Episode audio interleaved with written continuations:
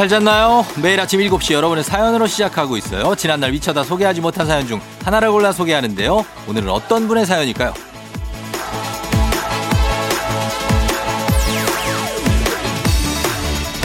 2234님, 저 지금 업무상 골프 치러 골프장 가는 길인데요.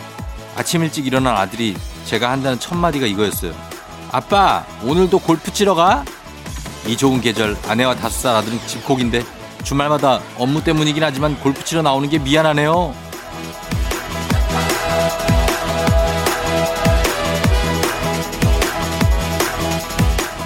주말에도 일하는 아빠 의외로 많습니다. 저도 몇 주 동안 지금 한 3주째 주말도 없이 계속 일을 했고요. 그래서 제가 잘합니다. 일이지만 정말 미안한 마음은 어쩔 수 없죠. 정말 미안합니다. 그러나 미래를 위한 적립이라고 생각하고 우리 같이 힘내봐요. 오늘도 일하는 분들 모두 파이팅입니다. 11월 1일 일요일. 당신의 morning 파트너 조우종의 FM 대행진입니다. 철부지 어린 소녀와 긴 여행을 떠나는 이 햇살이 녹은 거리를 선물해 주고 싶으니 이 세상 그 누구보다 더 잘해 주고 싶으니 두려움 앞에 멈출 때 날 용감하게 하는 일.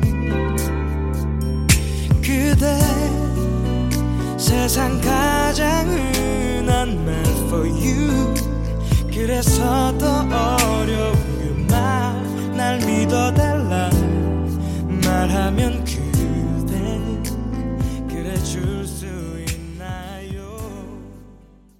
11월 1일 일요일 89.1MHz KBS 쿨 FM 조우종 FM 대행진 오늘 예 이거 들었습니다. 김범수의 남과 여 예로 시작을 했는데 굉장하네요. 예 오늘 아침부터 음.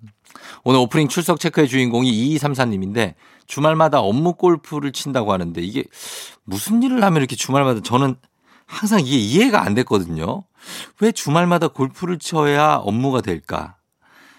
어, 뭐, 물론 그렇긴 한데 저는 골프를 막 이렇게 업무로 치는 건 거의 없고 그냥 즐겁게 치는 거죠. 만약에 한다면. 근데 일로 간다. 한번 이분은 어떤 분인지 한번 전화 연결해 보도록 하겠습니다. 무슨 일을 하길래 이렇게 매주 뭐 일적으로 나간다. 요거 한번 제가 한번 심층 분석해 보도록 합니다. 예. 예, 그 이제 가기 싫은 날도 간다는 건데. 네. 안녕하세요. 쫑디입니다. 아, 예, 안녕하세요. 예, 예, 반갑습니다. 어, 예. 저기 어디 사는 누구신지 여쭤봐도 될까요? 아, 예, 저는 서울 성동구에 살고 있는 이제, 이제 막 부록의 저기 하성수라고 하는 직장인입니다. 예, 성동구의 부록의 하성수 씨. 예, 예. 성동구 어디 뭐 옥수도 있고 금호도 있고. 어. 아, 저는 네. 하왕심리동입니다. 하왕심리. 예, 예. 아, 그쪽 잘 알죠. 그쪽에 이제 아파트 많이 생겼죠? 아, 예, 그 많이 생긴 아파트 중에 예. 한 군데에 살고 있습니다. 그래요. 제 친구도 거기 사는 친구 있어요. 아, 예, 이, 이 동네 연예인분들 조금 계시긴 하더라고요. 아, 그래요? 네. 어, 예, 예. 왕심리가 예전 왕심리가 아니니까. 예, 그렇긴 하죠. 그래요. 예. 하여튼 반갑습니다, 성수 씨. 예, 예.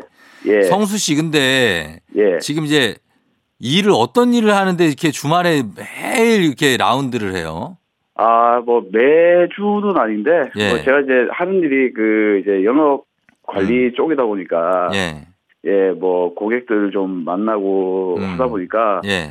뭐올 봄이나 여름에는 비나 저기 코로나 때문에 예. 뭐 이제 고객들 많이 만나지를 못하고 음. 예, 이제 좀 날씨도 좀 좋아지고 예. 뭐 코로나도 조금 잠잠해져가지고 예. 예 조심스럽게 이제 조금 주말에 좀 골프를 어. 좀 나가고 있어요. 근데 이거 골프를 안 치면은 영업이 안 돼요? 아무래도 좀 도움은 되죠. 뭐 예. 요즘에 또 영업 트렌드가 술이나 뭐 일단 고객 이제 만나서 뭐 식사하는 그런 접대도 있지만 예. 뭐 이제 골프 통해서 예. 이제 막 신선한 공기 마시면서 좋은 풍경에서 어. 예, 아 근데 너무 지금 성수 씨 예, 예, 저보다 다섯 살 어리잖아요. 예, 예. 너무 말하는 게 늑수구래. 아 이거 봐 무슨 그러니까요. 5, 60대 그 저기 회장님들이나 예. 무슨 그런 분들하고 같이 어울려 다니는 거예요?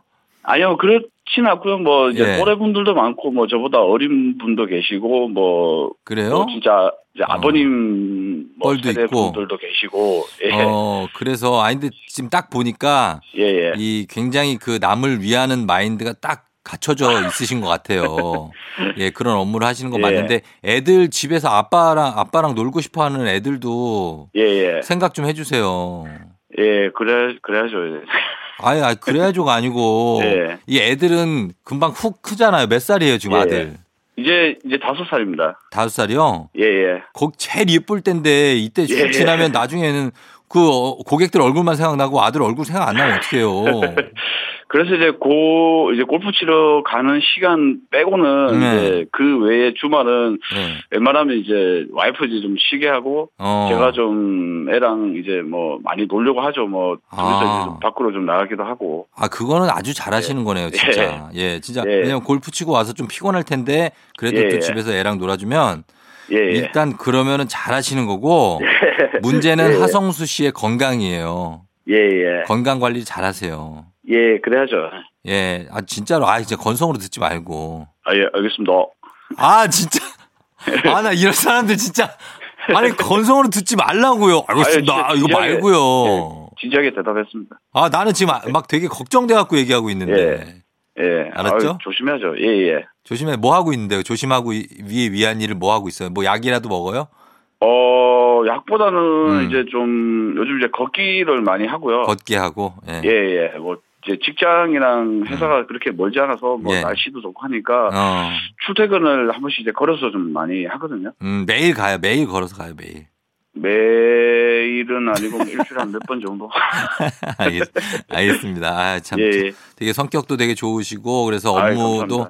예, 잘 될 것 같아요. 예. 예, 예. 잘 돼야죠. 그러니까, 어, 우리 아내하고 아들한테 예, 예. 조금 미안한 마음도 담아서 한번 음성 편지 한번 나눠, 남겨볼까요? 어, 준비 안 했는데. 준비 안 했다고요? 저희도 네. 준비는 안 했어요. 아, 이거 원래 제가, 느닷없이 하는 거죠, 뭐. 제가 이 말하는 게 예. 이게 그대로 다 녹음이 되는 겁니까? 아니면 그냥 뭐 이렇게 걸러서 하시는 거예요? 아, 뭘 걸러요, 지금. 걸르는 게 없죠. 라디오는 그냥 나가는 거예요. 예, 아, 예. 뭐, 이 처음이라 가지고. 아이, 그냥 딱, 그냥 오늘 느낌에 예. 이런 예. 얘기를 하고 싶다, 이런 얘기를 하시면 돼요. 예, 자, 시작. 예, 어, 사랑하는 수진이하고 우리, 어, 서준이, 어, 아빠하고 남편이 뭐 일 핑계로 주말에 계속 이제 힘들, 이제 자리 비우고, 어, 둘이서만 놀게 해서 지금 미안한데, 어, 이제 시즌이 끝나가고, 이제 겨울이 오면은, 이제 뭐, 골프는 치기 힘들 거니까, 어, 그동안에 못 해왔던 거, 추운 겨울에, 어, 많은 사랑을 담아서, 어, 많이 같이 재미나게 놀고, 따뜻한 겨울을 좀 보냈으면 좋겠다. 어, 우리 둘 다, 아, 우리 셋 다 건강하고, 앞으로 계속 행복한 일만 있었으면 좋겠다. 사랑해. 예, 그래요. 아까 우리 둘 다 할 때 누굴 뺀 거예요? 예? 네. 혹시 아내를 뺀 겁니까? 아, 아내는 빼면 안 되죠. 예. 알겠습니다. 추운 겨울에 재밌게 놀자고요. 예, 아주. 역설적이면서도 어, 예. 가슴 찡하는 그런 어떤 말이네요. 추운 겨울에 우리 재밌게 행복하게 놀자.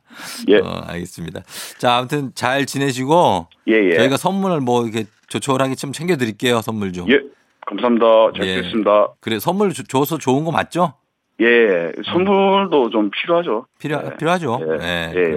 알겠습니다. 알겠습니다. FM 댕진을 자주 들으세요? 아, FM 댕진 듣는 분 같지가 않은데 들어요? 아니요, 그, 예. 매번 듣진 않고요. 뭐, 예. 제가 이제 출근할 때 이제, 음. 뭐, 이제, 그, 이어폰 통해서 이제 듣고, 예. 그, 이제 주말에 이제 라운딩 가면은, 음. 이제 그 시간대 많이 이제 그, 이제 출발을 하거든요. 어, 그래서 듣고. 예, 그러다 보니까 이제, 음. 뭐, 사실은 골프 때문에 이제 FM 댕진을 좀 알게 됐죠. 아, 그래요. 예, 예. 그래. 하여튼 예. 뭐 감사하네요. 들어주시니까. 예, 예. 예. 주중에도 좀 많이 들어주시고요. 예, 알겠습니다. 그래, 알겠습니다. 들어가세요. 예, 예, 알겠습니다. 고맙습니다. 예.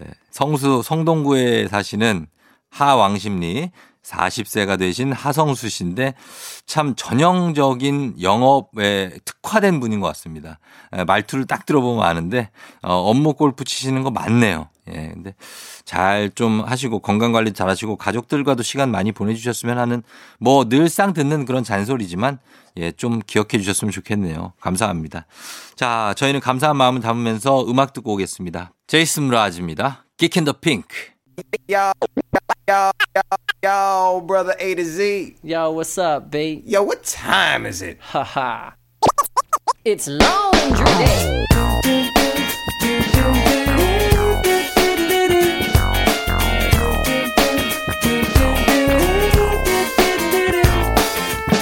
Well, let the geek in the pink take a stab at it. If you like the way I'm thinking, baby, wink at it. I may be skinny at times, but I'm fat full of rhymes. Pass me the mic and I'm gonna grab at it. Well, isn't it delicious, crazy way that I'm kissing this baby? Listen to this, don't wanna miss it while I'm sitting. Uh, sometimes you gotta fit in to get in, but don't ever quit, cause soon I'm gonna let you in. Well, see, I don't care what you might think about me. 제이슨 브라즈의 in the Pink 듣고 왔습니다. 조우종의 팬댕진. 오늘 일요일 1부 함께하고 있습니다, 여러분. 어, 4241님이 지금 버스 타고 가고 있는데 기사님이 신입이신가 봐요. 다른 기사님이 옆에서 계속 코치를 해주고 계시는데 너무 긴장하셨는지 방금 정류장을 지나치실 뻔했어요. 신입 때는 뭐든 다 어렵죠. 기사님 힘내세요. 예, 기사님 정말 어, 정류장 지나치실 뻔하시고 고생이 많으신데 다 이렇게 배우는 거죠. 그나저나 4241님은 그런 거 구경하면서 어디까지 가시는 거예요? 여유가 아주 많으시네. 4241님은. 예. 그렇습니다. 6248님, 드디어 오늘 조리원 퇴실하고 둘째 아가랑 집에 돌아가요. 두 아이의 엄마로서의 몫을 잘 해낼 수 있도록 응원해주세요. 이 세상의 모든 엄마들 파이팅! 하셨습니다. 어, 조리원 퇴실. 둘째 아기는 이제 신생아. 그리고 첫째는 조금 컸는데, 아, 더 힘드시겠네요. 음, 잘 해내시고, 우리 엄마들, 예, 파이팅 하시고, 그리고 몸조리도 잘 하셨으면 좋겠습니다. 4241님, 6248님 저희가 선물 하나씩 챙겨드리면서 음악 듣고 오겠습니다. 마마무, 너나 해.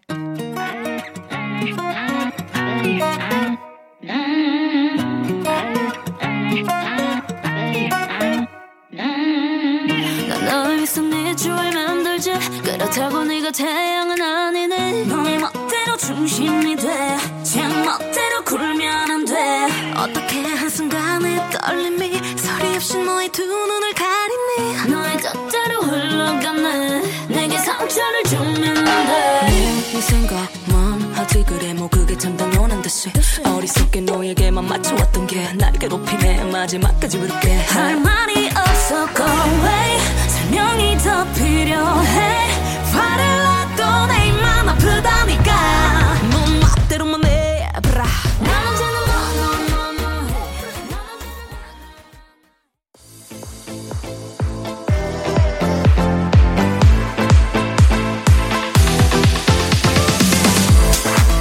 FM 대행진에서 드리는 선물입니다. 나를 찾는 행복 여행 템플스테이에서 공기청정기. 앉을수록 느껴지는 가치 휴테크에서 안마의자. 겨울이 더 즐거운 알펜시아 스키장에서 숙박권과 리프트 이용권. 일동 코스메틱 브랜드 퍼스트랩에서 미백 기능성 프로바이오틱 마스크팩. 센스 있는 국민 매트리스 센스맘에서 매트리스. 문서 서식 사이트 예스폼에서 문서 서식 이용권 헤어기기 전문 브랜드 JMW에서 전문가용 헤어드라이어. 맛있는 건 더 맛있어져야 한다. 카야코리아에서 카야잼과 하코커피 세트. 대한민국 면도기 도르코에서 면도기 세트. 메디컬 스킨케어 브랜드 DMS에서 코르테 화장품 세트. 갈배 사이다로 속 시원하게 음료. 온 가족이 즐거운 웅진 플레이 도시에서 워터파크 and 온천 스파 이용권. 여자의 꿈 알카메디에서 알칼리 환원수기. 첼로 사진 예술원에서 가족 사진 촬영권 천연 화장품 봉프레에서 모바일 상품 교환권. 판촉물 전문 그룹 기프코 기프코에서 텀블러 세트. 하루 72초 투자 헤어맥스에서 탈모 치료 기기. 아름다운 비주얼 아비주에서 뷰티 상품권. 지그넉 순간 지그넉 비피더스에서 식후 유산균. 탈모 샴푸 브랜드 순수 연구소에서 쇼핑몰 상품권. 의사가 만든 베개 시가드 닥터필로에서 3중 구조 베개. 브랜드 컨텐츠 기업 유닉스 글로벌에서 아놀드 파마 우산 건강기기 전문 제스파에서 두피 안마기. 한식의 새로운 품격 사홍원에서 제품 교환권. 지중해 풍의 제주 세인트포 골프앤 리조트에서 콘도 이용권. 와인 정기구독 퍼플독 와인플레이스에서 매장 이용권. 국민 쌀국수 브랜드 포메인에서 외식 상품권. 내 몸에 맞춤 영양 마이니에서 수치 해소용 굿모닝 구미. 피부가 만나는 숲 숲회에서 자작나무 화장품 세트 자연과 과학의 만남 뷰인스에서 all-in-one facial cleanser. 당신의 일상을 새롭게 신일전자에서 에코 히터. 장건강 one pick 미야리산유에서 낙산균 프로바이오틱스. 건강한 기업 오트리푸드 빌리지에서 재미랩 젤리 스틱. 향기로 전하는 마음 코코도르에서 디퓨저. 쫀득하게 씹고 풀자 박카스 젤리 10만. 핫팩 전문 기업 TPG에서 온종일 화롯불 세트 유기농 생리대의 기준 오드리선에서 유기농 생리대 파워풀엑스에서 박찬호 크림과 메디핑 세트를 드립니다. FM 대행진 함께하고 있고요. 일부 끝곡 들으면서 갔다 올게요. 장범준. 흔들리는 꽃들 속에서 내 샴푸 향이 느껴진 거야.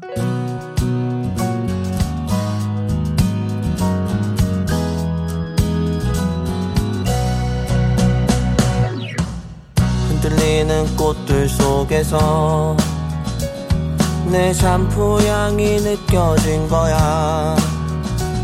스쳐 지나간 건가 뒤돌아보지마 그냥 사람들만 보이는 거야. 다와가는 집 근처에서 괜히 핸드폰만 만지는 거야. 한번 연락해볼까 용기 내보지만 그냥 내 마음만 아쉬운 거야. 걷다가 보면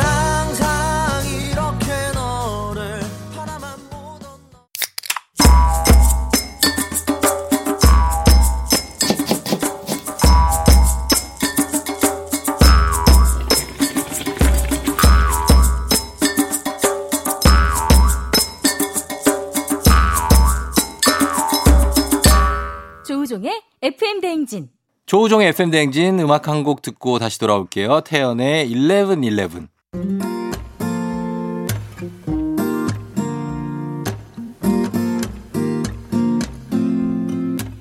It's 11:11 오늘이 한 칸이 채 안 남은 그런 시간 우리 소원을 빌며 웃던 그 시간 별게 단을 떠오르게 하지. 네맘 끝자락처럼 차가운 바람. 창을 열면 온통 네가 불어와. 이 시간이 전부 지나고 나면 이별이 끝나 있을까? Yeah. 널 다 잊었을까? 모든 게 자리를 찾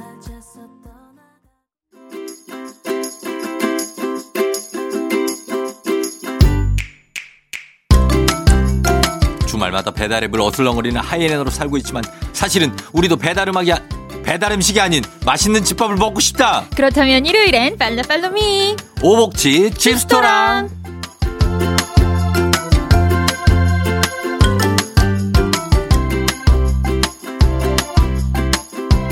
요즘 이분 목소리를 들으면 날씨보다 음식이 먼저 생각난다는 청취자가 속출하고 있습니다. 오수진 기상캐스터 어서 오세요. 네 안녕하세요 기상캐스터 오수진입니다 예, 오복치, 예, 오복치입니다. 네 오복치입니다 예, 벌써 10, 11월인데 네. 오복치 집스토랑 두 달 됐습니다. 예, 어땠어요? 두 달 동안.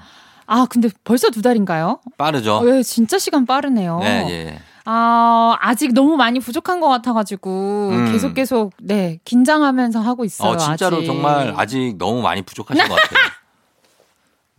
왜, 왜? 아, 왜? 아니, 얘기할 수 있잖아요. 맞아요 맞아요 맞아 그래서 더 이- 발전할 수 있고. 맞아 방송은 너무 현실이다 현실적인 방송이네요 여기 예, 아, 굉장하죠. 리얼이에요, 리얼.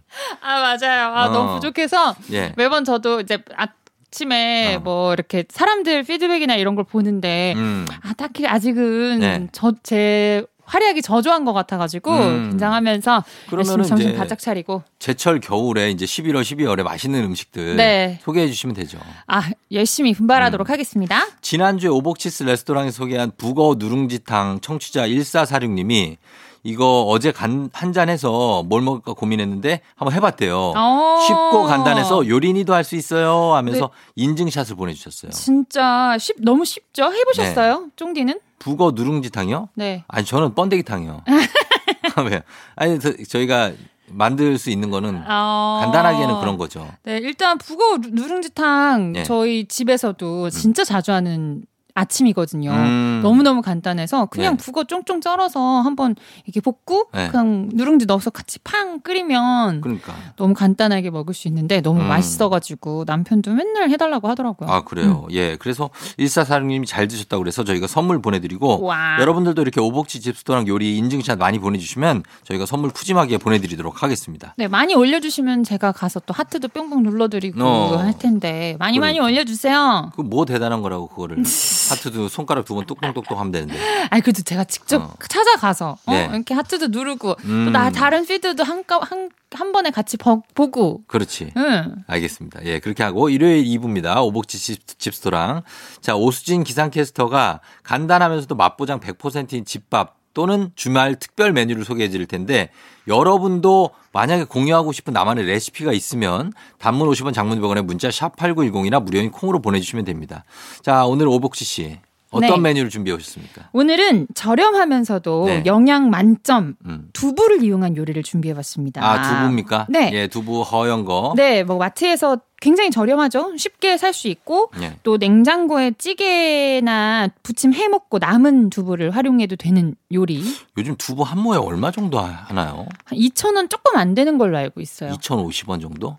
1,950원. 네, 1,950원. 아, 그 네, 정도 맞아요. 하겠다. 맞아요. 예, 그 정도 일단 들고. 오, 디테일하게 아시네요. 저도 이런 데 관심이 많아요. 어, 정말요? 예, 혹시 이렇게. 장을 직접 보시나요? 근데 장 직접 보고 가계부도 쓰고. 어, 정말요? 아유, 저는 집 청소하는 게 제 취미 생활인데. 쫑디의 재발견입니다. 저요? 네. 나중에 전 그런 걸로 한번 책을 한번 내든지 아. 제가. 예, 쫑디의 집콕 생활 뭐 그럼 거. 뒤에 별책 부록으로 오복제 집스토랑 어, 좀 그러니까 이것도. 들어가고. 네. 예, 혼자 살기에 영양 만점 요리들 네. 만나봅니다. 두부로 뭐 어떻게 만들죠? 어, 일단 음. 두부 손질 어떻게 하시는지 아세요? 두부 손질이요? 네. 두부를 그 어떻게 그 안에 들어있던 거 물을 뺍니까 아니면 넣어서? 어, 일단 빼야 돼요. 그 간수라고 하죠. 예, 예. 두부를 보관하기 용이하게 음. 오랫동안 보존할 수 있게 하는 그 간수는 있어야 되죠. 아니요. 그걸 꼭 씻어서 요리할 어. 때는 그걸 꼭 씻어야 돼요. 근데 이제 보관할 때. 네, 보관할 때는 간수를 넣어서 보관하는 게 좋은데요. 그러니까요. 아, 제가 이- 끝, 말을 끝까지 들어봐요. 아니 뭘 아니 그냥 제가 보관 얘기하길래 그거 있어야 되냐고. 아니지. 나는 손질 방법을 물어봤죠.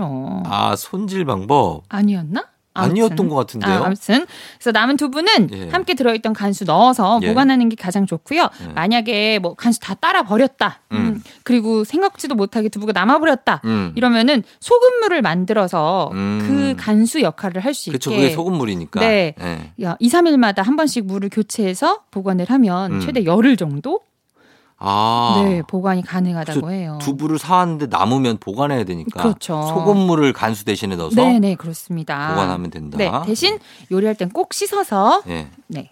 씻어야 되는 거죠. 네, 물로 잘 씻어서 요리하시면 될 것 같아요. 음, 자, 그러면 첫 번째 요리 갈까요? 네, 주말 점심 메뉴로 딱인 마파두부 소개해드리겠습니다. 야, 마파두부 이거 저희 아내도 시그니처거든요. 어, 정말요? 잘하시더라고요. 맛있어요? 맛있어요. 마파두부 어, 덮밥인데 그쵸. 맛있어요. 예. 요거 잘하시면 맛있습니다. 요거 오늘. 네. 자, 어떻게 만듭니까? 먼저 재료 소개해드릴게요. 네. 두부는 밥모, 식용유, 다진 돼지고기, 고추장 한 큰술, 된장 한 큰술, 맛, 맛술 한 큰술, 굴소스 한 큰술, 다진 마늘 한 큰술, 고춧가루 한 큰술, 올리고당 한 큰술, 그리고 약간의 전분 가루가 필요합니다. 예. 자, 이렇게 만듭니다. 일단 들어가 볼까요? 네. 먼저. 먼저 양념장부터 만들어 줄게요. 음, 어떻게 만들죠? 아까 말씀드린 것처럼 다 한 큰술입니다. 고추장, 된장, 맛술, 굴소스, 다진 마늘, 고춧가루, 올리고당을 넣어서 섞어서 양념장을 만들어 줄게요. 고추장을 넣고 고춧가루를 한 큰술 더 넣는구나. 네, 네. 그 색감 때문에 그런 것 같아요. 음. 고추장만 넣으면 약간 칙칙하잖아요. 예, 예. 그리고 프라이팬에 식용유를 두른 뒤 얇게 썬 대파 흰 부분을 넣고 파기름을 내줘요. 음. 뭐 우리나라 음식에 거의 다 이제 파기름. 이탈리아는 양 마늘인가요? 마늘이죠. 어, 뭐 아무튼 마늘로 아. 먼저 볶는데 예. 우리나라는 거의 파기름으로. 바로. 자 파기름에 다진 돼지 아 파기름에 그 돼- 다진 돼지고기를 넣고 예. 다 익을 때까지 살살 볶아줍니다. 음. 그리고 돼지고기는 한쪽으로 밀쳐두고 프라이팬이 이렇게 동그랗게 있으면 반은 돼지고기를 이렇게 몰아주고 예. 반에는 아까 만든 양념장을 붓고 어. 기름에 볶아주는 거예요. 어. 그러다가 어느 정도 이, 익었다 이렇게 기포가 뽕뽕뽕 생기면서 익었다 이러면 돼지고기랑 섞어서 네. 음. 함께 볶아줍니다. 예. 이렇게 볶던 양념 아니 효과음 내는 거. 자체 그래서 네, 볶던 양념장에 물 한 컵과 깍둑썰기를 한 두부 반모 정도를 넣고 음. 양념이 잘 배도록 푹 끓여줄게요. 아, 음. 그리고 전분물을 세 숟가락 정도 넣, 넣으면 걸쭉하게 되겠죠? 예. 그리고 그거를 밥 위에다가 송송 올려주면 완성. 오, 그럼 이게 마파두부 덮밥이 되네. 그쵸. 예, 요거 맛있습니다. 저희 아내는 요거를 잠깐 그냥 싱거, 약간 싱겁다고 그러면 뭐, 뭐하고 담백한 어. 그런 예, 굴소스 맛이 쫙 배어나게 맛있겠다. 만들어내는데 굉장히 좀 기름진데 기름지지 않은 약간 그쵸, 그런 그쵸. 중간 정도로 딱 먹기 좋게 만들어내더라고요. 네, 두부를 또 저, 저희 집은 네. 약간 두부를 미리 좀 손이 많이 가긴 하지만 두부를 좀 손질을 하거든요. 어, 그래서 아까 전분가루 필요하다 했잖아요. 네. 그 전분가루를 두부에 먼저 묻힌 다음에 깍둑 썰기한 두부에 묻힌 다음에 음. 먼저 살짝 익혀준다고 해야 되나? 어, 어, 그렇게 네, 좀 딱딱하게. 두부에다 뭔가 입혀주는구나 네, 옷을. 그래서 네. 겉바속촉되게 아, 그렇게 하고 마파두부 그 양념장을 섞어서 같이 먹긴 하거든요. 튀기진 않는데 바삭해져요. 네, 네, 야 그 막 기름이 많이 필요하진 않아요. 자작하게 어. 해서 살짝 살짝 구워준다고 하죠. 아, 그럼 약간 두부 부침. 네, 그런 것처럼. 아, 그 정도 식감 딱 좋죠. 네, 근데 이제 전분가루가 붙어 있다 어. 보니까 바깥에는 바삭바삭하게. 맞아요. 그냥 두부 그냥 뭐랄까 너무 물렁물렁한 두부 그 감보다는 네, 맞아요. 약간의 살짝 바삭바삭함이 네. 있으면 좋아요. 있는 게 좋죠. 무너지지 않게. 맞아요, 맞아요. 네. 예, 그렇게. 자, 이렇게 만드시면 되겠습니다. 마파두부 리에, 어, 저, 레시피를 한번 쭉 한번 스피디하게 좀 가, 가볼게요. 먼저 양념장, 고추장, 된장, 맛술, 굴소스, 다진 마늘, 고춧가루, 올리브고당 한 큰술씩 넣어서 만들어 올리브고당이요? 올리고당. 어디서. 만든 당이에요? 올리고당 한 큰술씩 넣어서 양념장을 만들어줍니다. 네. 그리고 파기름에 돼지고기 볶다가 양념장 붓고 또 볶다가 그 양념장에 물 한 컵, 그 다음에 두부 반물을 넣고 또 끓여주다가 전분물 세 숟가락 넣어서 완성! 음, 엄청 스피디했죠. 예, 이렇게 가면 됩니다. 아, 저거, 요거를 저희가 이제 저희 인별그램에다 올려놓을 거니까 그 레시피는 참고하시면 됩니다. 자, 이렇게 한번 만들어 봤습니다. 자, 여기서 음악 듣고 와서 다음 레시피 가볼게요. 음악은 자이언티입니다. 꺼내 먹어요. 안녕. 어, 어, 어, yeah. 쉽지 않죠. 바쁘죠. 왜 이렇게까지 해야 하나 싶죠. 바라는 게 어, 더럽게 많죠. 그렇죠. 쉬고 싶죠. 시끄럽죠. 다 성가시죠. 집에 가고 싶죠. 집에 있는데도 집에 가고 싶을 거야. 그럴 땐 이 노래를 초콜릿처럼 꺼내 먹어요 피곤해도 아침 점심 밥 좀 챙겨 먹어요 그러면 이따 내가 싶어 자이언티의 꺼내 먹어요 듣고 왔습니다. 자, 오늘 오복지 집스토랑 집에서도 만들 수 있는 메뉴들. 일단 첫 번째는 두부 마파두부 덮밥을 만들어 봤고요. 자, 이번에는 어떻습니까? 우리 오복치스 레시피 하나 추천해 주시죠. 어, 점심 때 해 드시면 좋을 것 같아요. 햄 김치볶음 링귀네입니다. 링귀네를 만들어요. 네. 햄 정말 신기네. 링귀네. 신기네.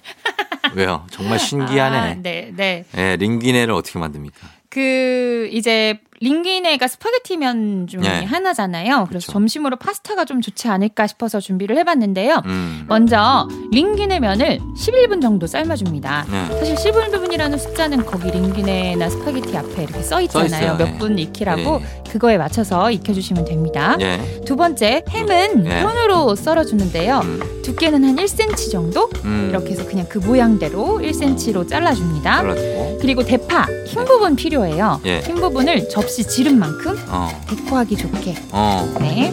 그리고 네 번째는 김치를 쫑쫑쫑쫑 아주 잘게 네. 썰어줍니다. 음. 어, 프라이팬에 기름을 두르고 그 쫑쫑 다진 김치를 넣어서 볶아줄게요. 네. 지금까지는 거의 뭐 어, 김치볶음밥처럼. 어, 평이에요. 네. 예. 설탕도 넣고 후추도 넣고 통깨도 넣고 볶볶볶볶 음. 볶아줍니다. 네. 그리고 그 잘 삶은 옆에서 잘 삶은 링귀네를 넣고 같이 볶을게요. 어, 같이. 그 사이에 네. 네, 그막 볶고 있는 중간에 네. 데코를 위한 햄과 대파는 그릴팬에 어, 구워줄게요. 구워서. 근데 그 그릴팬에 그릴 자국이 딱 남게 아, 네 구우면은? 되게 이쁘거든요. 아, 그럼 보기에. 네, 그래서 그렇게 자국이 남게 굽는 방법은 어, 팬뿐만 아니라 대파나 음. 그 햄에다가도 기름칠을 살짝 해주는 거예요. 음. 그리고 볶으면 네. 그릴 어, 모양이 잘 잡히거든요. 어. 그래서 접시 반쪽에다가는 그 김치랑 같이 볶은 링기네를 올리고 예. 반쪽에다가는 스팸이랑 대파 부은 거를 올려주면은 완성. 어. 그럼 엄청 그렇게. 그럴싸해 보이게 손님 그럴싸해 대접용으로도 되게 좋고 어 오늘 우리 와이프 혹은 오늘 우리 남편 신경 좀 썼는데라고 음. 할 정도로 이쁜 그렇게 만들면 맛은 있습니까? 아 맛있어요 저 어제 해 먹었거든요 사실 예, 예, 예. 그래서 제가 인증샷 올려드릴게요 근데 굉장히 맛있고 그래요? 스팸은 사실 흰쌀밥 뿐만 아니라 파스타에도 되게 맛있더라고요 그냥 네. 어, 햄 김치볶음 링귀네가 의외로 어떤 꿀맛을 선사한다. 네, 그렇습니다. 그 음. 대파의 달달함과 햄의 짭조름함이 어. 그 김치와 어우러지면서 엄청 네, 맛있어요. 무조건 맛있을 것 같네요. 좀 뭔가 네. 밥도 같이 먹으면 맛있을 것 아, 같기도 하고. 맛있습니다. 네. 자, 이렇게 칩스토랑 레시피로 여러분 한 끼 인증샷 남겨주는 분들께 선물 보내드립니다. 이미지 첨부 100원이 드는 문자 샵 8910이나 FM대행진 태그에서 인별그램에 올려주시면 되고 또 인별그램에서 이 레시피 참고하시면 되겠습니다. 자, 오순이 고맙습니다. 감사합니다. 예, 그래요. 저희 다음 주에 또 레시피 만나볼게요. 네, 안녕. 네, 광고 갔다 올게요. 일요일 FM 대행진 함께하고 있습니다. 자, 2부 끝곡으로 포맨과 박정은의 다시 사랑할 수 있을까 듣고 저는 서정민 기자님과 함께 뮤직 업로드로 돌아올게요.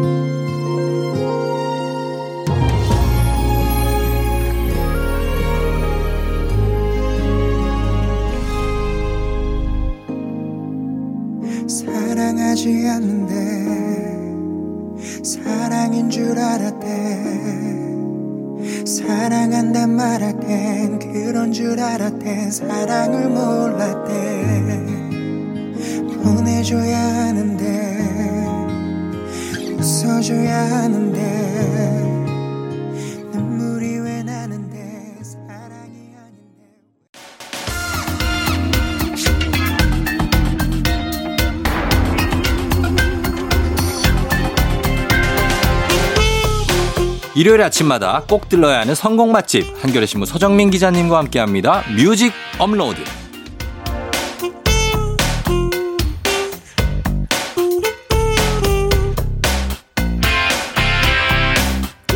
음악과 이분이 없는 일요일은 상상할 수가 없죠. Oh no. 서정민 기자님 어서 오세요. 반갑습니다. 네, 예. 반갑습니다. 서정민 기자님 반갑습니다. 네, 반갑습니다.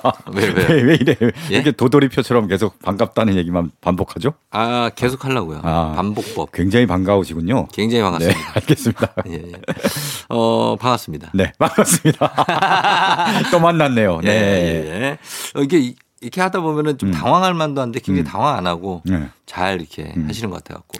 그때 이제 저보고 네. 제가 외할머니 어 외탁을 네, 좀 하셨다. 외탁을 좀 했다. 예. 그래서 외할머니의 어떤 품성이 저 어, 곁들인, 좀 곁들인 예, 것 같다. 예, 네. 인자한. 아, 그겁니다, 바로. 그거예요? 어떠한 상황이 와도 당황하지 아, 당하지 않고, 어. 이제 외손주를 품듯이. 맞아요. 네. 진짜 잘 받으시는 것 같아요. 어. 자, 그럼 어떤 주제로 오늘은 간가요? 자, 오늘은 좀 날이 날인지라 네. 아, 마냥 편하게 비워낼 수만은 없는 예요. 그런 음악들 준비했는데 무슨 날이죠 오늘이? 오늘이 11월 1일입니다. 예. 11월 1일이 어떤 날이냐면은 음. 어, 김현식 씨가 아. 아, 가게 김현식 씨가 네. 세상을 떠난 날입니다. 아, 그러네. 1990년에 이제 돌아가셨으니까 네. 올해가 30주기. 그렇죠. 네, 30주기입니다. 여- 정말 젊은 나이에 유명을 달리하신. 어, 김현식 씨가 나이가 58년, 네.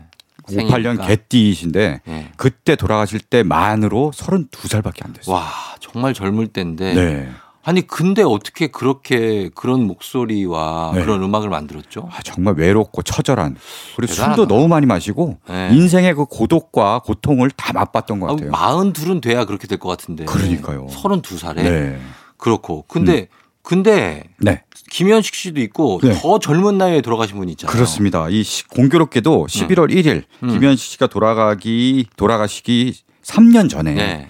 유재하 씨가 맞아요. 네, 같은 날 11월 1일 날 세상을 떠났습니다. 유재하 씨는 27살 때 돌아가시지 않았어요? 네, 만 26인가 그래요. 그쵸. 우리 나이로는 27이고 와, 근데 어떻게 같은 날 이렇게 그랬지? 정말 공교롭습니다. 음. 둘은 정말 친하게 지냈던 사이거든요. 네, 예, 예. 네. 그래서 오늘은 그러면은 김현식 유재하 네. 음악을 묶어서 그렇습니다. 어, 네. 그래요. 알겠습니다. 자, 그러면 김현식 유재하 추모 어떤 네. 그런 음악이 되겠네요. 네, 그렇습니다.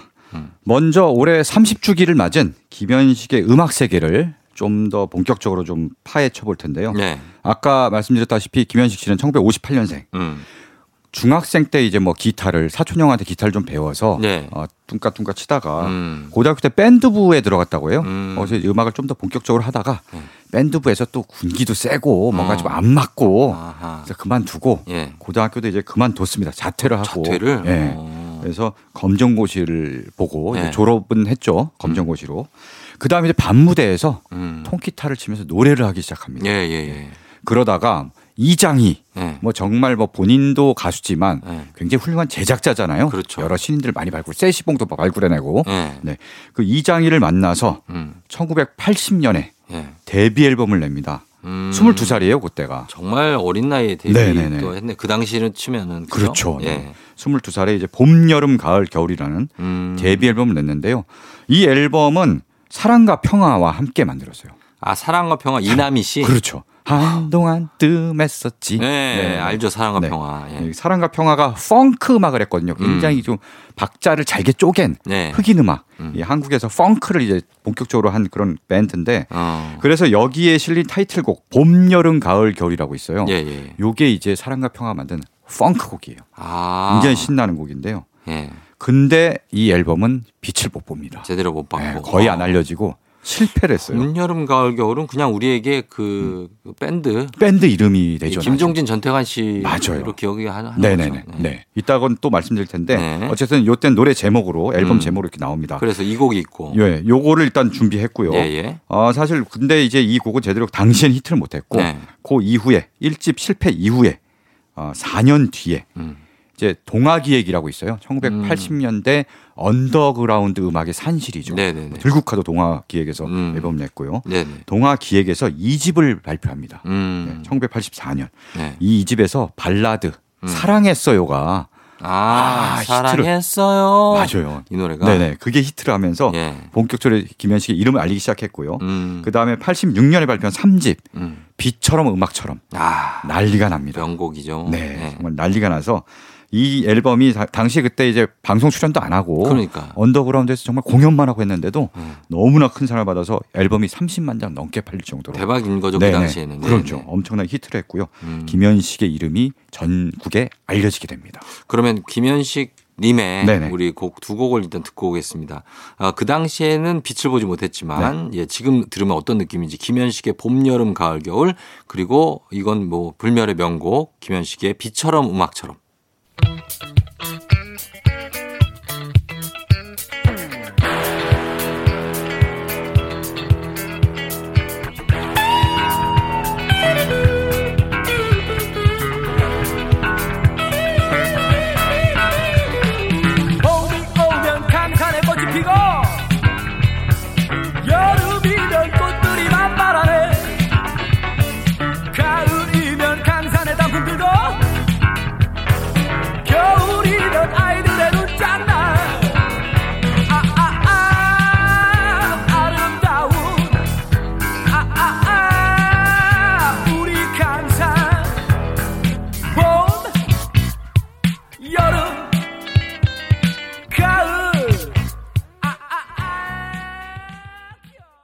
김현식의 비처럼 음악처럼 그리고 봄, 여름, 가을, 겨울 두 곡 들었습니다. 네. 일단은 봄, 여름, 가을, 겨울 네. 이 곡을 얘기하자면 네네. 이 곡은 네. 그 김종진 씨가 다시 리메이크를 했잖아요. 맞아요. 예. 네. 봄, 여름, 가을, 겨울이라는 밴드를 나중에 결성하는데 네. 거기에서 이제 나중에 김종진 씨가 아, 그 앨범이 들어 있어요. 그렇죠. 그 밴드의 이름에 네. 어떤 원류가 된 곡을 리메이크를 했죠. 그리고 그 이 기타만 기타 반주로만도 아마 이 음. 곡이 들어 있을 거예요. 음, 그 베이스. 연주 버전. 예, 이게 베이스가 좋잖아요. 네네네. 따당땅 따당 따다당 땅땅땅 이렇게 해서 들어 있고 그리고 어, 음악도 직접 불렀고 이 네네. 노래도. 예, 그래서 그렇죠. 저는 되게 좋아했었어요. 이 음악 좋아했고 뭐 비처럼 음악처럼 말할 것도 없고. 그렇죠. 자 이렇게 들어봤습니다. 오늘은 유재하 김현식 추모 특집인데 오늘 김현식 씨 음악부터 들었고요. 네. 자 이다 이제는 무슨 음악을 들을까요? 아, 김현식 씨는 본인 뭐 앨범도 발표했고요. 네. 그다음에 신촌 블루스 아. 객원 보컬로도 활동을 했습니다. 신촌 블루스 엄인호 씨. 그렇죠. 예, 엄인호 예. 씨의 블루스 밴드죠. 그렇죠, 그렇죠. 네. 예, 이 엄인호 씨. 네. 음. 객원 밴드로 객원 보컬로 활동하면서 대표적인 노래가 바로 골목길이죠. 골목길 네. 정말 유명했죠. 비트 강하고 막 네네. 리듬 있는. 골목길 접어 들들때 때. 내 가슴은 뛰고 있었지. 네. 여기서 아, 어, 한번 해주고. 커튼이 드리워진 너의 창문을 말없이 바라보았지.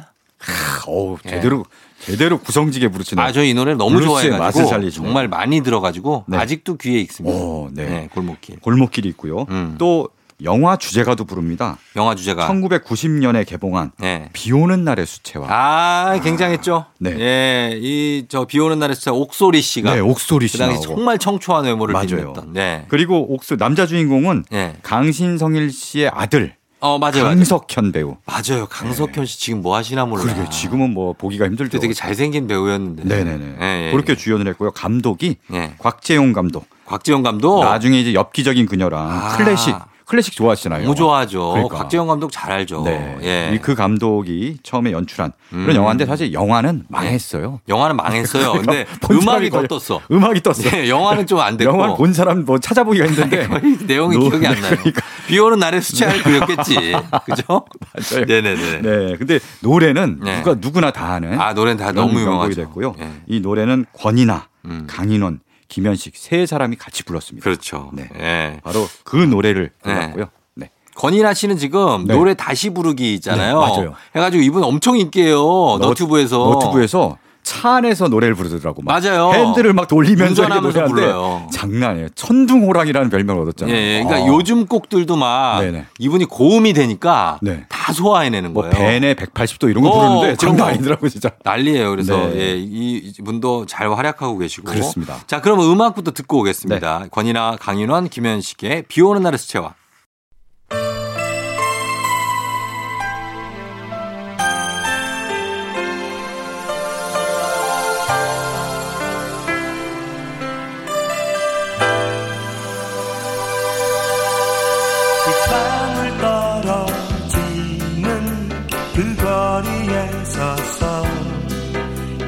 숨소리 살아있는 듯 느껴지며 깨끗한 붓 하나를 숨기듯 지니고 나와 거리에 투명하게 색칠을 하지. 조우종 FM 대행진 3부. 오늘은 예, 뮤직 업로드 김현식 씨 그리고 유재하 씨 지금 이제 30년이 흘렀지만 네. 우리가 기억하는 이름들이기 때문에 김현식 유재하 추모 특집으로 함께 하고 있습니다. 자, 비 오는 날의 수채화까지 들었고요. 네. 이번엔 어떤 곡입니까? 네.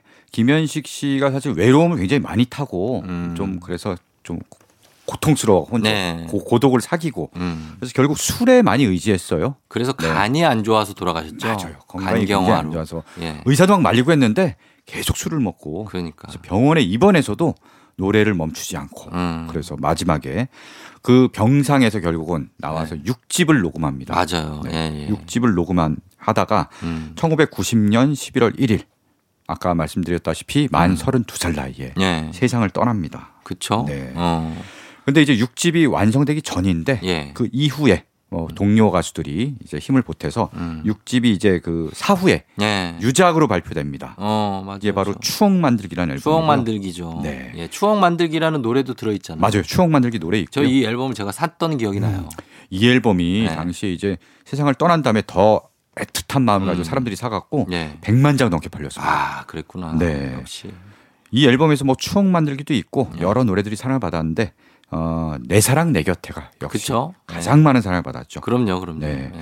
그 당시에 처음에 원래 김현식 씨는 좀 미성이었어요. 봄, 아. 여름, 가을, 겨울 들어보면은 완전 미성. 굉장히 미성이에요. 네. 근데 이 당시에 몸도 굉장히 안 좋아지고 그리고 목 상태도 굉장히 안 좋아져. 후두 쪽이 굉장히 안 네, 좋았었죠. 네. 네. 정말 나- 이 노래를 녹음할 때는 거의 뭐 피를 토하는 심정으로 음. 피를 토하는 것처럼 했는데 네. 결국 그게 이 매력이 된 거예요. 이 음. 노래의 어떤 맛을 살리는 그런 요소가 됐습니다. 그렇죠. 그러니까 돌아가시기 뭐 사실 얼마 전 그냥 최근에 만드신 곡이니까 그렇죠. 몸이 좀 안 좋았지만 네네. 그 혼을 담아서 맞아요. 마지막이라는 생각으로 네. 온 몸의 모든 기운을 다 짜내서 불렀던 것 같습니다. 그렇죠. 예. 한번 들어보도록 하겠습니다. 김현식의 내 사랑 내 곁에.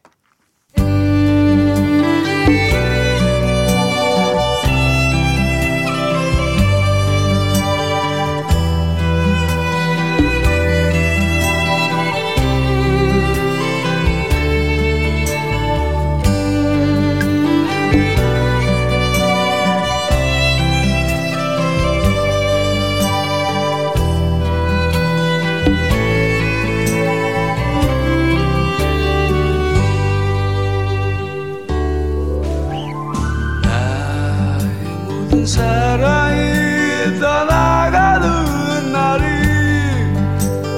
당신하고 숨 뒤에서 함께하는데 기분 좋은 바람에 진해지는 feeling 들리는 목소리에 설레는 good morning 너에게 하루 더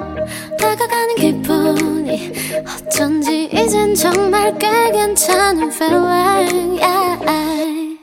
매일 아침 FM 대행진 조우종의 FM 대행진 4부로 돌아왔습니다. 뮤직 업로드 오늘 주제는 유재하, 김현식 씨가 어, 돌아가신 지 이제 30년이 넘었고 그래서 추모 특집으로 준비를 했고 바로 오늘이 어, 유재하, 김현식 씨가 돌아가신 날이잖아요. 네. 그렇죠? 기일이죠. 기일이라서 네, 준비를 했습니다.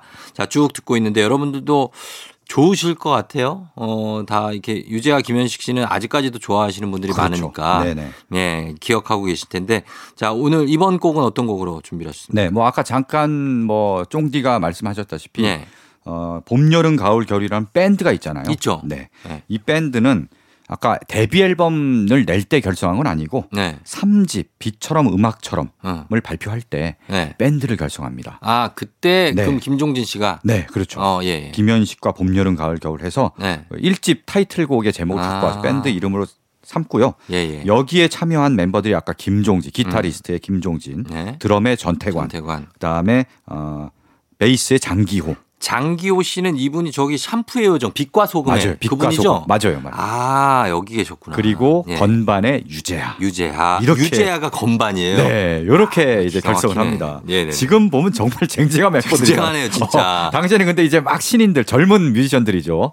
야 푸릇푸릇한. 거의 뭐 이거는 뭐 퀸 아니면 그러니까요. 비틀즈다. 네네. 한국의 비틀즈. 네. 예. 그렇게 해서 3집을 발표하고요. 네. 근데 얼마 뒤에 이제 밴드는 깨집니다. 그래서 음. 어, 김종진과 전태관이 예. 어, 후에 봄, 여름, 가을, 겨울의 이름으로 그렇죠. 둘이 다시 밴드를 이제 활동을. 이어가고 김종진 씨가 보컬을 하시면서. 그렇죠. 예. 네 네. 그리고 장기호 씨는 이제 박성식과 함께 빛과 소금을 결성해서 음. 샴푸의 요정 예, 예, 뭐 이런 예. 것들을 발표하고요. 그렇죠. 유재하 씨는 솔로 앨범을 발표한다고 음. 아, 발표를 어, 밴드를 나가서 네. 결국은 솔로 앨범을 발표를 합니다. 음. 근데 이제 이 김현식 3집을 만들 당시에 네. 유재하 씨가 밴드의 멤버로 있으면서 네. 본인이 만든 노래를 하나 어. 이제 김현식 씨에게 줍니다. 주, 줬군요. 네. 예. 그래서 앨범에 실었는데 그게 바로 가리워진 길이에요. 아. 네. 가리워진 나의 길. 길. 맞아요. 그 노래. 네. 이 노래가 유재하 씨 버전도 있지만 김현식 씨 목소리 김현식 씨가 먼저 불렀던 또 거죠. 있는데 그렇죠. 아 그렇군요. 그건 많이 못 들어봤어요. 네. 어. 그래서 오늘 들을 수 있도록 예. 바로 준비를 했고요. 예. 네. 이제 자연스럽게 이제 유재하 씨로 이제 얘기를 넘기자면은 예. 네. 유재하 씨는 그래서 배- 봄 여름 봄 여름 가을 겨울에서 나와서 예. 어 1987년 음. 자기 자신의 솔로 앨범을 발표합니다. 음. 여기에 뭐 가리워진 길도 이제 다시 불러서 녹음을 했고요. 예. 어 그리고 또 유재하 씨는 음. 봄 여름 가을 겨울에 들어가기 전에 예. 또 엄청난 뮤지션의 어. 밴드를 했어요. 어디예요? 바로 조용필과 위대한 탄생. 아. 거기에서 활동을 네, 하셨어요. 그 전에 조용필과 위대한 탄생에서 잠깐 음. 키보드를 쳤었거든요. 예. 예. 그때도 음. 본인이 만든 노래 사랑하기 때문에를 예. 이제 조용필 가왕에게 아. 선사를 한 거죠. 조용필 씨가 사랑하기 때문에 불렀어요. 불렀어요. 네. 아 진짜? 유재하보다 먼저 어, 불렀어요. 궁금하다. 네. 되게. 예, 그래서 예, 예. 조용필의 사랑하기 때문에도 음. 이제 먼저 앨범에 수록됐고요. 조용필의 앨범이 먼저 수록됐고 예. 이 노래도 본인의 솔로 앨범에 참 느낀 기대 눈빛은 이렇게 부르나? 오, 안 들어보셨는데 어떻게 들은 거죠? 아 조용필 씨 목소리가 이러니까 약간 그래요. 사랑하기 때문에 뭐 이렇게. 네, 그거보다 힘을 좀 빼긴 했는데 아, 좀 그? 그 느낌은 있습니다. 아 그래요? 네, 예, 네, 예, 네, 예. 네.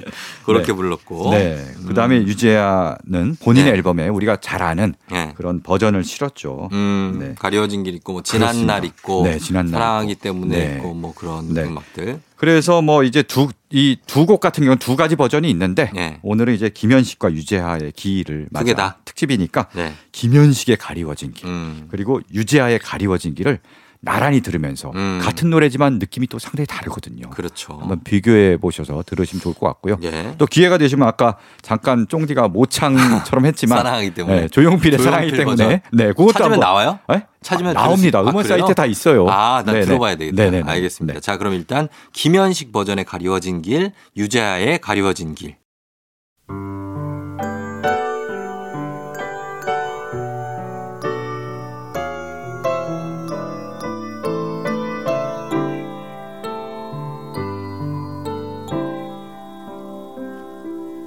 보일 듯 말 듯 가물거리는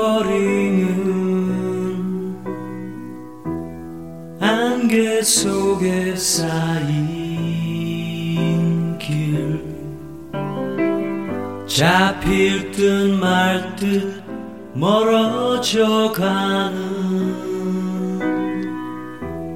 무지개와 같은 그 어디에서 날 기다리는 가리워진 길, 김현식의 목소리, 그리고 유재하의 목소리로 들어봤습니다. 어, 느낌은 다르고 곡은 엄청 좋네요. 그죠? 네, 그렇습니다. 네, 참 좋은 노래예요. 정말 명곡이에요. 네. 잘 들었습니다. 자, 이제 유재하 씨 편으로 이제 넘어왔어요. 네네. 예, 유재하 씨 노래는 어떤 노래부터 또 갈까요? 네. 어, 가리워진 길은 방금 들었고요. 네. 뭐 지난 날뭐 음. 사랑이 때문에는 워낙 많이 들었으니까 네. 어, 이번에는 이 곡을 준비했습니다. 어떤 곡이죠? 내 마음에 비친 내 모습을 준비했습니다. 아, 이거 저, 저의 최애 곡입니다. 어, 저도 이 앨범에서 이거 제일 좋아하거든요. 저는 이 노래를 복면가왕에서 불렀어요, 제가. 예. 그 광, 광마우스로 나왔을 때. 어떻게 하셨죠? 아, 그때 말씀하셨어요. 광마우스 어. 대 레드마우스 어. 했을 때 제가 이 노래를 불렀고 그때 같이 불렀던 분이 무려 음. 네. 선우정아 씨예요. 선우정아 씨랑 대결했어요. 예, 예, 예. 제 대결 상대가 네. 선우정아인데 야. 이게 말이 되냐고요. 그걸 어떻게 어, 내가 이겨야 돼? 뭐 이렇게 해야 돼? 예. 선우정아를? 제가 보니까 제작진이 약간 네. 버리는 카드로 활용한 것 같은데. 그래가지고 준비를 원래 복면가왕 할때 네, 네. 노래를 준비를 한 두세 곡 하거든요. 네네. 그렇죠. 2라운드, 예. 3라운드. 연습곡을 왜냐면 네. 올라갈 수도 있으니까 네네네. 감독님이 네. 제가 연습곡 뭐 할까요? 그랬더니 음. 하지 말죠. 어차피 네. 내가 선우정아를 이길 네. 가능성은 제로다. 네. 예, 그래갖고 안 했고 어. 어, 72대 28로 28. 제가 패배했던. 28도 그걸 많이 얻었는데요. 그러니까 28편 네. 누가 줬는지 모르겠어요. 나름 선전하셨네. 내가 더 잘했대 그 사람들. 네. 그때 불렀던 곡이 내 마음에 비친 내 모습. 아, 유재하 씨의 팬들이 네. 아, 노래는 약간 못 불렀지만 음. 어, 표를 줬을 수 있어요. 그럴 수 네. 있어요. 네 네. 예, 예, 맞아요. 아, 근데 이 곡은 정말 그냥 곡 자체가 너무 좋아서 누가 불러도 그렇죠. 이 노래는 좋아요. 음, 음, 정말 명 곡입니다. 맞습니다. 네. 유재하 씨는 뭐 사실 첫 솔로 앨범을 내고 얼마 안 돼서 음. 87년 11월 1일에 예. 교통사고로 세상을 떠납니다. 그렇죠. 네. 아, 정말 만 25. 음, 천재를 잃은 건데 네. 김현식 씨가 당시 엄청 슬퍼했다고요. 그러니까. 네. 예. 정말 그래서 같은 날 뭐 3년 뒤 그래서 같은 날 돌아가셨는지도 몰라요. 그 길에 네. 그 유재하 씨가 생각나셨겠다. 음, 그죠? 그러니까요. 어, 네. 뭐 지금은 둘이 하늘나라에서 네. 같이 뭐 밴드를 같이 하고 있지 않을까. 그렇지 않을까요? 네, 예, 천국. 그리고 지옥 뭐 이렇게 해가지고. 나눠져서. 아니, 두분 다 천국에 봄, 있겠죠. 여름, 가을, 겨울처럼 천국 지옥 뭐 이렇게. 예, 그래서 부르고 계실 것 같고. 네. 지금 그래서 내 마음에 비친 내 모습을 또 왜 특히 골랐냐면은 네. 어, 유재하 씨가 생전에 음, 유일하게 네. 딱 한 번 방송 출연을 했어요. 한 번 진짜. 네네. 전 그걸 봤어요. 보셨어요? 예. 그이곡 불렀잖아요. 네네. 이 곡을 불렀어요. 네네네. 네. 정말 그때 KBS의 젊음의 행진이라는 음. 어, 가요 쇼 프로그램에 예, 예, 예. 나와서 이 노래를 부른 게 네. 지금도 너, 너튜브에서 찾아보면 있습니다. 앉아서 부르고 막 그랬어요. 맞아요. 처음에 이제 그죠? 앉아서 부르다가 맞아, 이러다 아, 일어났죠. 점점 일어나서 음, 음. 그래서 유일하게 남은 영상인데 예. 그 영상을 찾아보면서 감상하셔도 굉장히 좀 남다른 어떤 맞아요. 마음이 듭니다. 예. 자, 그러면 한번 들어보도록 하겠습니다. 유재하의 내 마음에 비친 내 모습.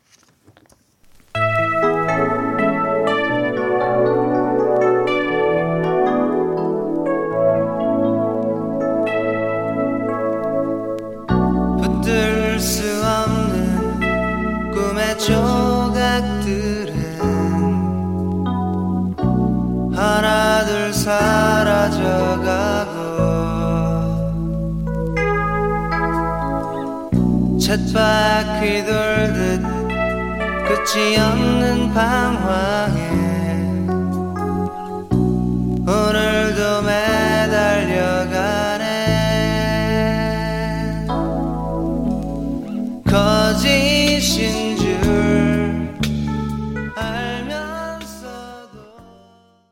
유재하의 내 마음에 비친 내 모습 듣고 왔습니다. 아, 정말 굉장하죠? 네. 붙을 수 없는 꿈의 조각들은 요건 광마우스 버전입니다. 어, 아, 지금 한 소절을 들어보니까 네.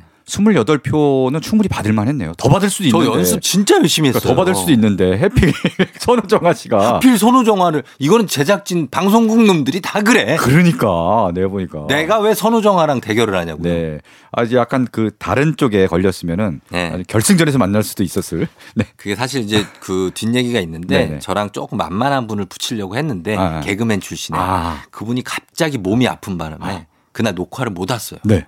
그래서 제가 선우정아 씨랑 하게 된 거예요. 아이고 참. 네, 안 그랬으면 그렇게 안 붙이죠. 생각해 보세요. 이게 상대가 안 되는데. 그러니까. 네, 그, 그, 그렇게 된 거예요. 네, 한번 그랬습니다.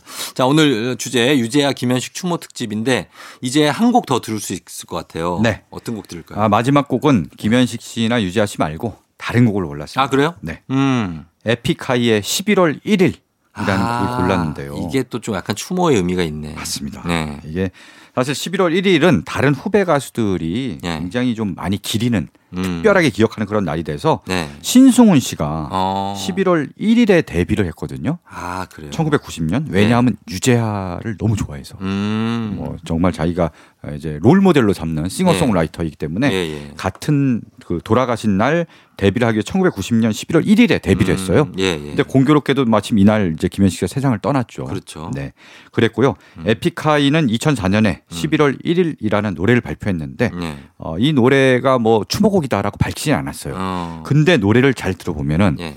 김현식과 유재하를 어. 추모하는 마음이 그대로 들어있는 게 아. 가사에 보면은 예. 뭐 가리워진 길, 음. 빛처럼 음악처럼 골목길, 음.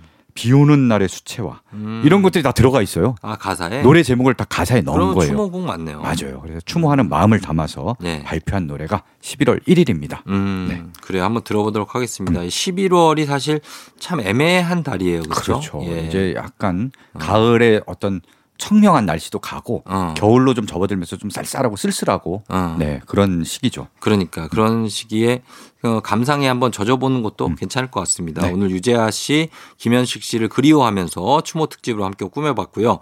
끝곡으로 저희가 어, 이 곡 들려드리면서 에픽하이의 11월 1일 피처링 김재석 of 원티드 원티드의 김재석 씨 피처링의 음악 들려드리면서 인사드리도록 하겠습니다. 서정민 기자님 오늘 감사합니다. 네 고맙습니다. 네, 저도 이 곡 들려드리면서 인사드릴게요. 여러분 오늘도 골든벨 울리는 하루가 되길 바랄게요.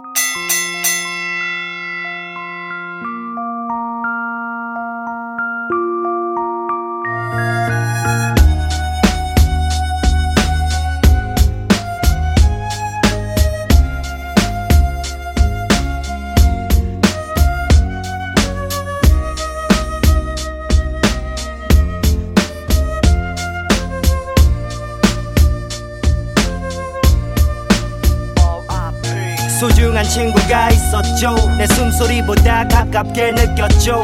피아노와 통기타 멜로디로 꿈을 채웠고 현실보다 그 사람은 음악을 사랑했었죠. 오그친 한날 남다른 길에 발 딛고 무대 위에서 내게 보내던 분홍 빛깔 미소 아직도